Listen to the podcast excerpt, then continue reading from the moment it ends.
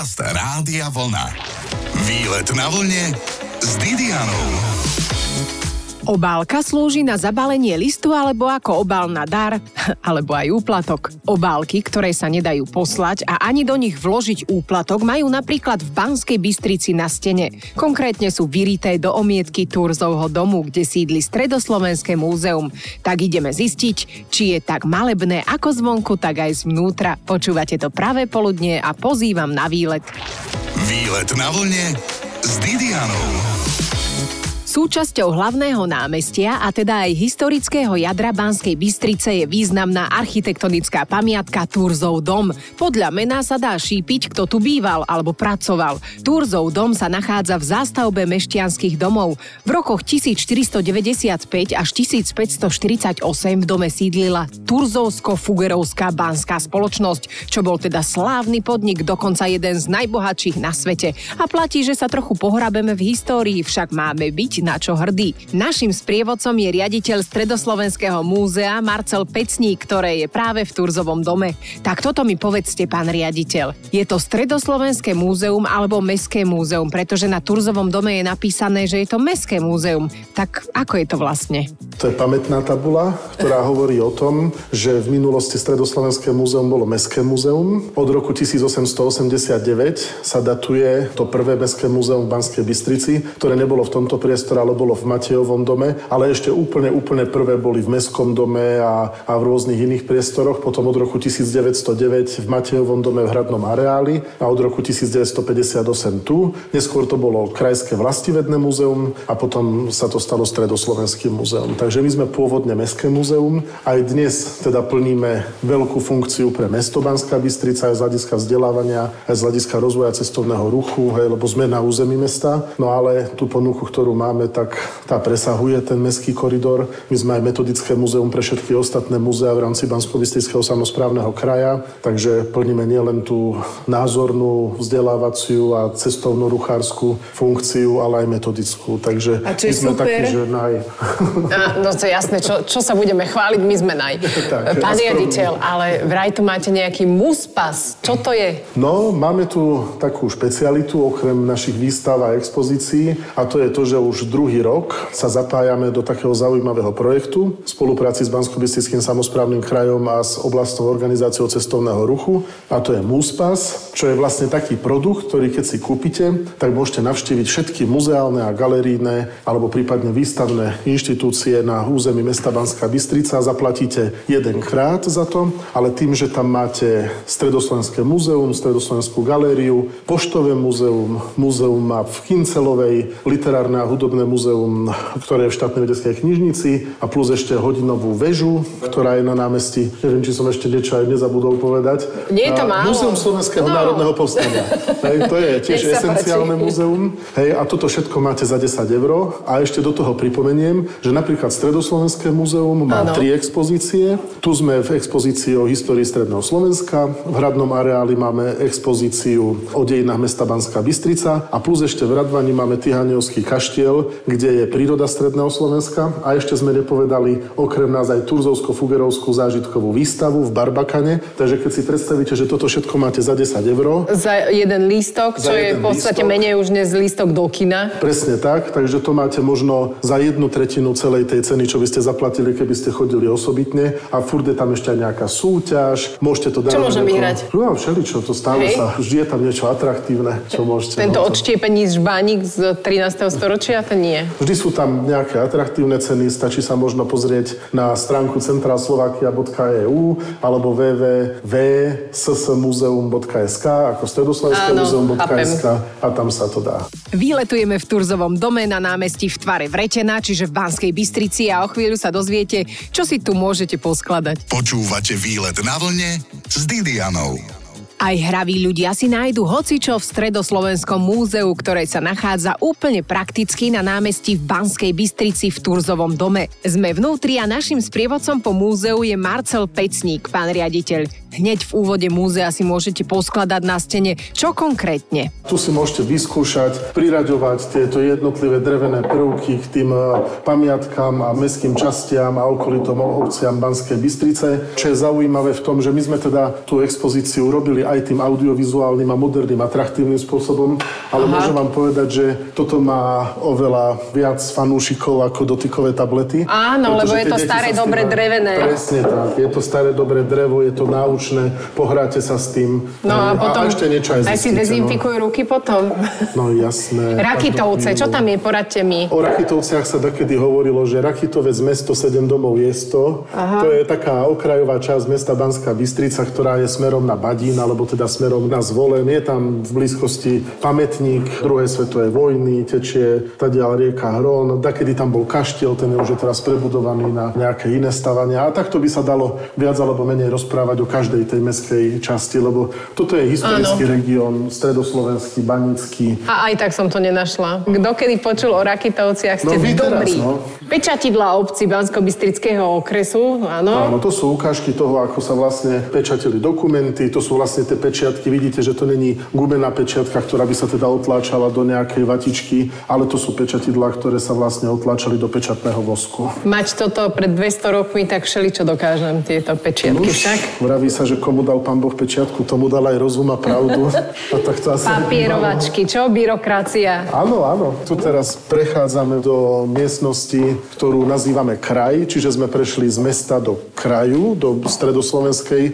oblasti, kde sme sa rozhodli v podstate odprezentovať tradičné ľudové výrobky, ale nielen ľudové, aj priemyselné. Stredné Slovensko bolo typické sklárskou výrobou. Máme krásnu zbierku, ktorú sme tu vyinštalovali. Odkiaľ? Tak, z lednických rovní, alebo? Nie, to sú sklárne z Poltára, myslím. Aha. Poltár, Detvianská huta, Sihla, Hriňová, Utekáč, samozrejme, Zlatno. Tam aj termosky čiže robili. Áno, áno. Výroba príborov v Sandriku. Áno. To je také známe. Máme dokonca celú kolekciu od tých návrhárov. Sú strieborné? Niektoré sú strieborné, niektoré sú postriebrené. Samozrejme, aj zálpaky niektoré. Áno, viete, strieborná lyžička, záruka dobrej večere. To mala áno. som takých spolužiakov, ktorí vždy doma zoberali striebornú lyžičku, predali a potom mali za to dobrú večeru, na ktorú potom pozvali priateľku svoju a tak to je. Tu máme ďalej nejaké formy, čo to je? To sú modrotlačové formy. Týmto sa vlastne označovalo to súkno, hej, ktoré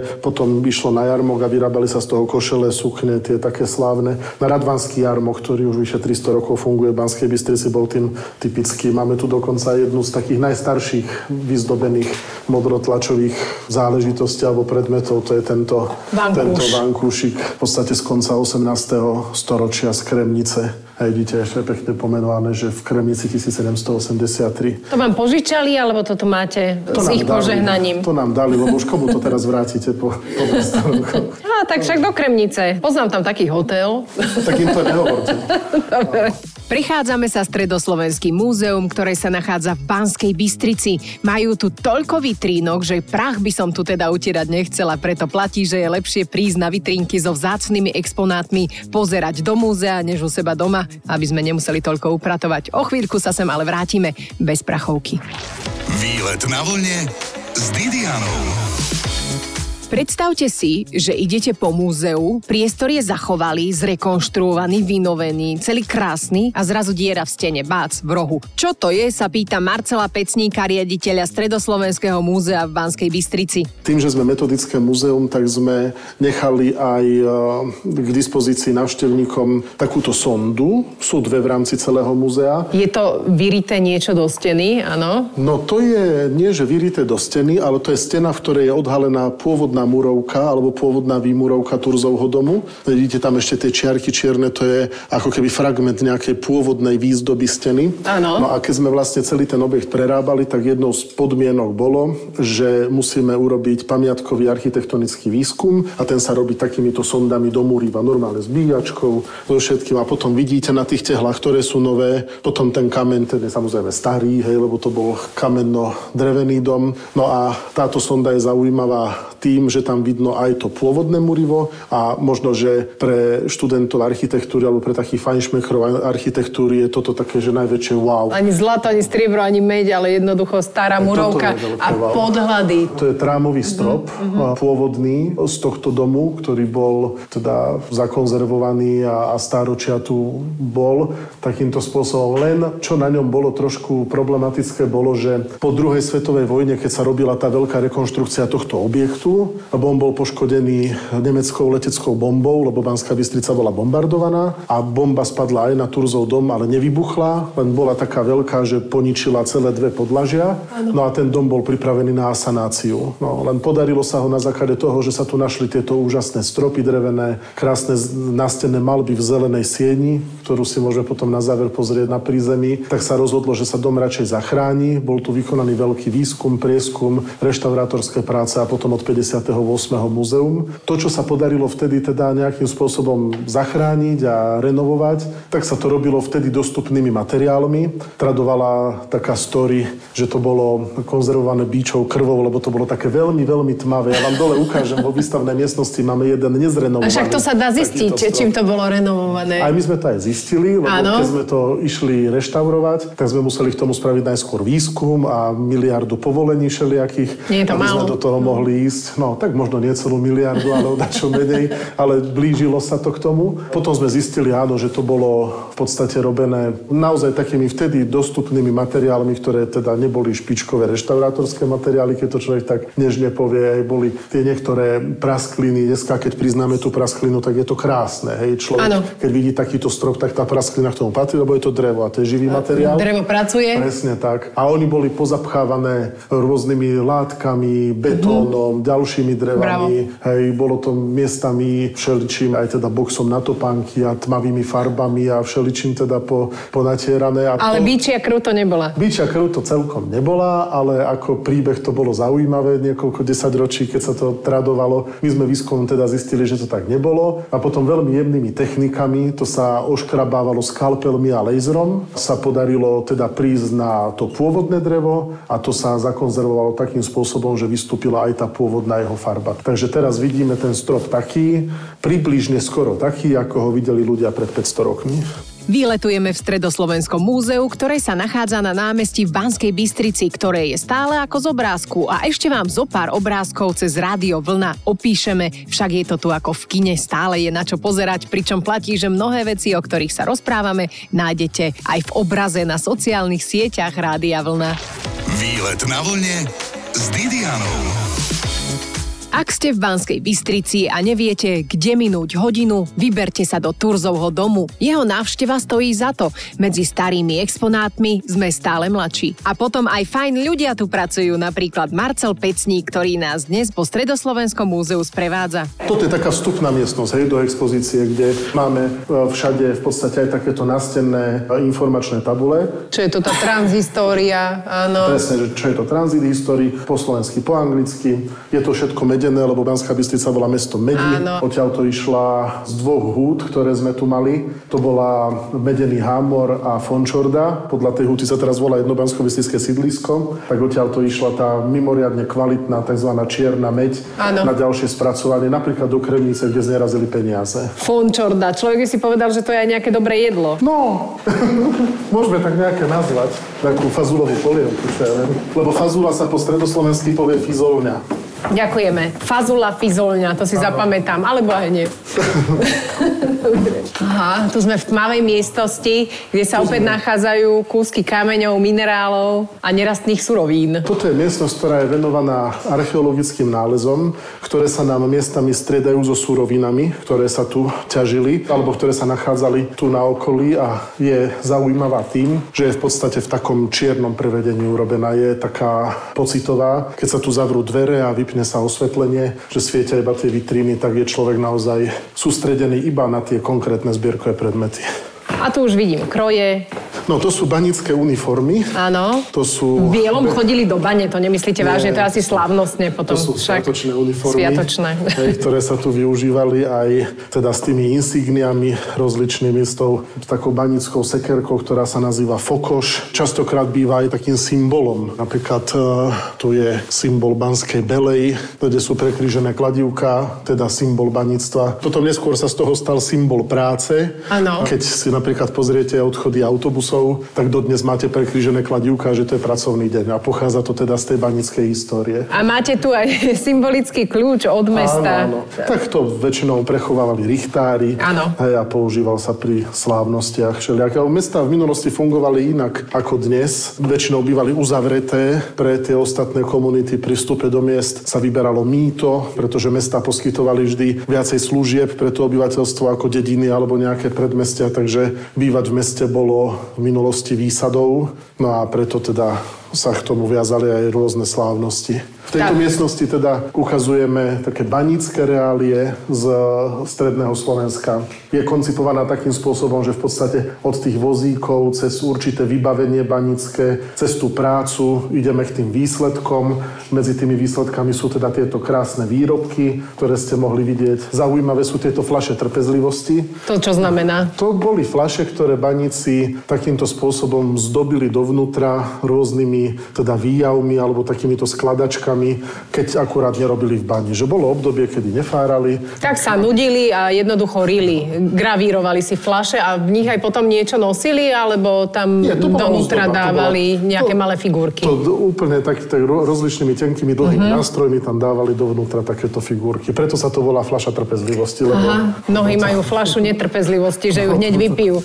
Človek sa tu všeličo naučí a na nejednú múdrosť príde. Prechádzame sa Stredoslovenským múzeum, ktoré je fajn poznať nie len z obrázku, ale vidieť aj na vlastné oči, aj kvôli fľašiam trpezlivosti. Dnes sa ešte dozviete, že v Banskej Bystrici žil najbohatší človek na svete, z čoho už síce nič nemáme, ale aspoň môžu Bystričania rozprávať, že ich v meste žil boháč. Počúvate Výlet na vlne s Didianou. Hovorí sa, že účtovník je osoba, ktorá vyrieši váš problém, o ktorom neviete, spôsobom, ktorý nechápete. Ale účtovníci sú dôležití, vedeli to už v stredoveku. Sme v Stredoslovenskom múzeu a počúvame aj o miestnom boháčovi z rozprávania Marcela Pecníka. Toto je Jakub Fuger so svojím účtovníkom. To je premalovaný dobový malý obrázok a to je vlastne... To je dôležitá udalosť. To, áno, to je, to je záver vlastne toho celého, lebo ideme od práce cez výrobky až po to, že Jakub Fuger vo svojej dobe bol zrejme, ako sú to také príbehy, aj publikácie o tom boli napísané, nedá sa to tak úplne presne prerátať, ale je veľmi pravdepodobné, že Jakub Fuger vo svojej dobe bol najbohatším človekom sveta, ale nie iba vtedy, a keby sa prerátali aj súčasné platy a ceny a podobne, tak aj dnes by bol asi najbohatší na svete. A do toho jeho portfólia, ktoré z neho urobilo takého bohatého človeka, patrila aj Banská Bystrica ako miesto, kde teda administratívne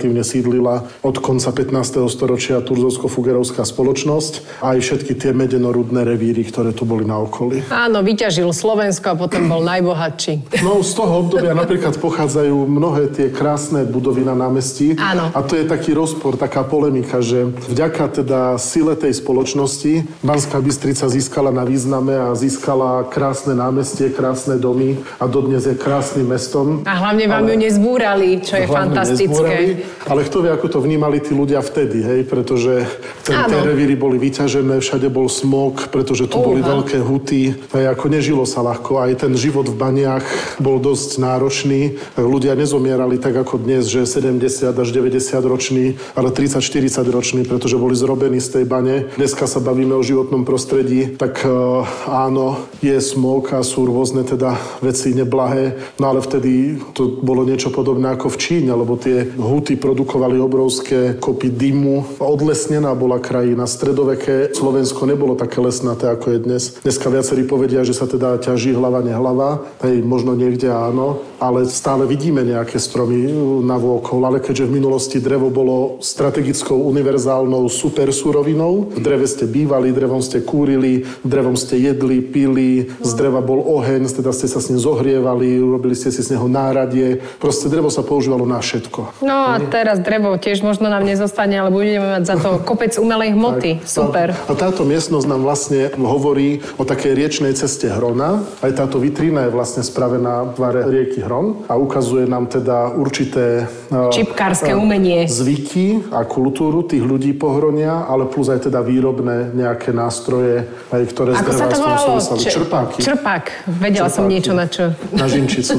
Toto sú také klasické drevárske náradia. Ktoré... Buganka, no. Človeče, to je, predstavte si, kus kmeňa na tyči. Áno. Tak to ste možno videli aj v rozprávke Mrázik, takéto podobné, keď to vyhadzovali do vzduchu, ale nebol to nástroj na bitie ľudí po hlave, ale bol to nástroj na to, že keď sa tie dreva štiepali tými klinmi, tak sa to v podstate týmto robilo. A to sú nádherné názvy. Ano. Marmarošianka, sekera so zachovaným názvom svojho pôvodu Rumunsko. Poďte si oddychnúť do Stredoslovenského múzea od tej svojej sekery. Nájdete to aj nejaké rumunské. Sme v Banskej Bystrici a skôr, než si odbehneme na kávu na nejakú peknú terasu na námestí posedieť, ešte sa dozvieme napríklad, čo je to bambúr.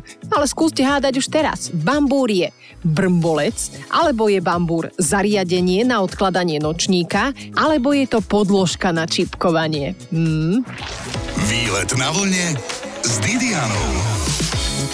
Kto má rád ručné práce, má v čom pokračovať, však pravá čipka letí stále. Sú to tak drahé veci, že sa stále oplatia vyrábať. Teda ak máte trpezlivosť a napríklad bambúr. Rozprávam sa s Marcelom Pecníkom, riaditeľom Stredoslovenského múzea v Banskej Bystrici o predmete, ktorý vyzerá ako mangel. Je to bambúr, to je taká podložka, na ktorej španiodolinské čipkárky čipkujú tú slávnu španiodolinskú čipku. No a keďže my máme v každej miestnosti nejakú interakciu, aktivitu, že návštevníci sa nie iba niečo dozvedia, ale môžu si aj niečo skúsiť, tak tu napríklad môžu vyskúšať robiť si ten španiodolenský čipkársky vzor. No my to potom vždy musíme po nich rozmotať. Áno, práve a... som to zamotala a mám podozrenie, že to už nikto v živote nerozmotá. Tak my tu máme šikovné kolegyne.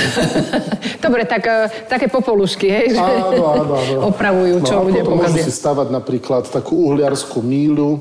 To bola jedna z najdôležitejších vecí, ktorá sa tu robila, že sa splavovalo drevo z Horehronia. Tu sa na hrabloch, hrable to boli také kmene vo vode, hej, ako také stýčené hrable, to sa zachytávalo, tu sa vyťahovali a stavali sa do takýchto milierov mm-hmm. a potom sa tu vlastne z takýchto milierov... To sme videli v Pyšnej princezne niečo tak, také? Presne tak, áno. Tak to bolo tu. Napríklad aj jedna z mestských častí Banskej Bystrice sa preto volá Uhlisko, lebo sa v takýchto milieroch tam pálilo drevené uhlie. A dodnes napríklad, keď tam zakopete, že si chcete niečo zasadiť v záhradke, tak vykopávate uhlie a tá zem je úplne čierna. No a potom to uhlie išlo či už na domácu spotrebu alebo do tých húd medenorudných. Do obytnej časti teraz prichádzame, vidíme tu dobové oblečenie, obývačku parádneho typu. Toto je miestnosť, ktorá je venovaná tradičnej mešťanskej kultúre, lebo veľa sa na Slovensku hovorí o tradičnej ľudovej kultúre, aj my sa ňou zaoberáme, ale keďže žijeme v meste, ktoré bývalo vždy dôležitým centrom, tak tu žili bohatí mešťania a treba venovať pozornosť aj tej tradičnej mestskej kultúre. Túto miestnosť máme rozdelenú vlastne na dva ako keby salóniky, na pánsky a dámsky. A čo je taká pridaná hodnota je, že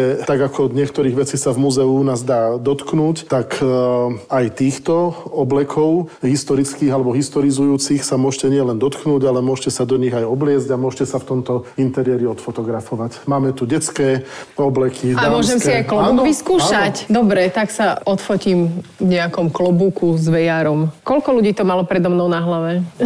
jedenásť alebo štyristo. Toto tu ešte máme takú zaujímavosť. Stredoslovenské múzeum má určite na Slovensku najväčšiu zbierku a možno v Európe jednu z najväčších stredovekých a novovekých mortuárií. To a tak to vôbec oznámenia. Neviem, čo sú to. Úmrtné oznámenia.